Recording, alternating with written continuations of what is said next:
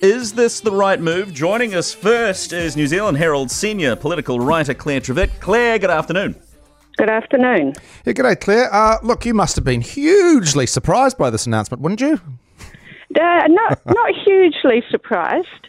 Yeah, I, was- I was being mildly sarcastic there. Yeah, yes, yes. No surprises. no, well, it, it, I wouldn't say no surprises either, because it was always a fairly finely balanced call on whether he went to that that step or not. And I think he weighed up the likelihood that Winston Peters would side with National over Labor next time anyway, and decided that likelihood was nil. So you may as well grab the incentive and um, just say it to begin with, and that way it spells out to any National Party voters who might still Labor under the misapprehension that Winston would go with Labor. That it will, I mean, that Winston would go with National, that it will not be happening. So he basically is scrabbling for every vote he can get and wants to make it crystal clear that to national voters that that will not be happening. I mean, his, his ultimate game plan, which he wouldn't go so far as to spell out, is to try and get Winston out of Parliament altogether because that then narrows the race between Labor and the Greens and National. So, in a way, would you say when, when John Key ruled out uh, New Zealand First, it seemed like a gamble he was fairly confident of. Do you, do you think that maybe in this instance it feels a bit like um, Simon Bridges jumping before he's pushed uh, to make the decision? Um, uh, not not quite. I mean, John Key had firmer was in a very different position to Bridges. He was a bit stronger in his own personal polling, and Winston Peters was in a lot more trouble at that point.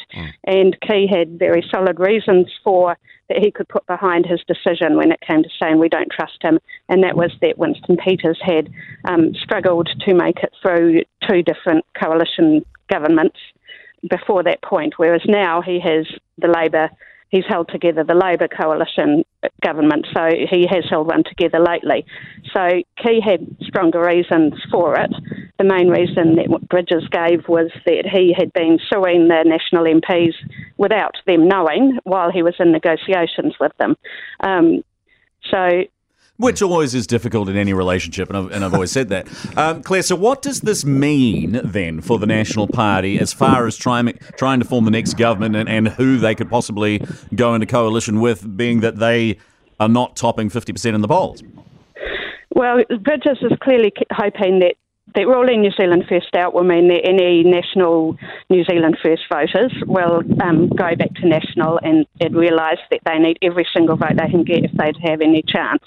He's also renewed the deal in Epsom for ex David Seymour, and um, he will be hoping that David Seymour can bring in one or two other MPs with him because he has had a small lift in the polls. Um, so that will help. But he has basically admitted today that the only way he can get there is with ACT, and that is kind of, trying, kind of driving home to national voters that if you want a national government, you have to vote for us. Don't try and do anything strategic or sneaky by voting for another party because we need it. We need you. So, how does Winston respond to this strategically? How does he go into the next election with Simon Bridges having made this move? Well, he will. He's already put out a, a statement saying that it doesn't faze him, and that he's sure that when, if the scenario does arise where he is kingmaker, if Bridges doesn't call him, then someone else in the National Party will, um, and that would very much be a calling your bluff situation if it did get did get to that situation. Um, but he, it, it takes away his it takes away his campaign plank of being able to argue that he would go with either National or Labor. It basically means there's no chance of that. So all, he, all he's really left with is being able to argue that if you vote for New Zealand First, it will help prevent a Labor Greens government because there will be some national voters who would be more fearful of a Labor Greens government Yeah. and so would vote for Winston just to help moderate that. What- But Yeah. One, one final question. Uh, a lot of these conversations, when it comes to New Zealand First, we all end up sort of talking about Winston. It's all it all becomes about one man. Do you think that we would have uh, had a, this sort of announcement if Winston actually was not the leader of New Zealand First, or do you think it's all about Winston? I, think it is all about Winston, to be honest. And, and Bridges was asked that specifically, and he said, no, it isn't all about Winston. It's about New Zealand first. And if the leader changed, they would still not deal with New Zealand first. And he was very kind of careful not to try and personalise it and stuff like that.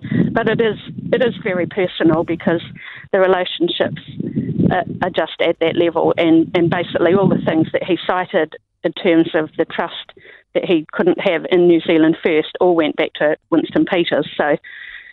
I mean, to be honest, I suspect that if Winston wasn't the leader of New Zealand First and it was, say, Shane Jones or someone, National wouldn't have taken this step because they would think they can work better with, they haven't got that long history.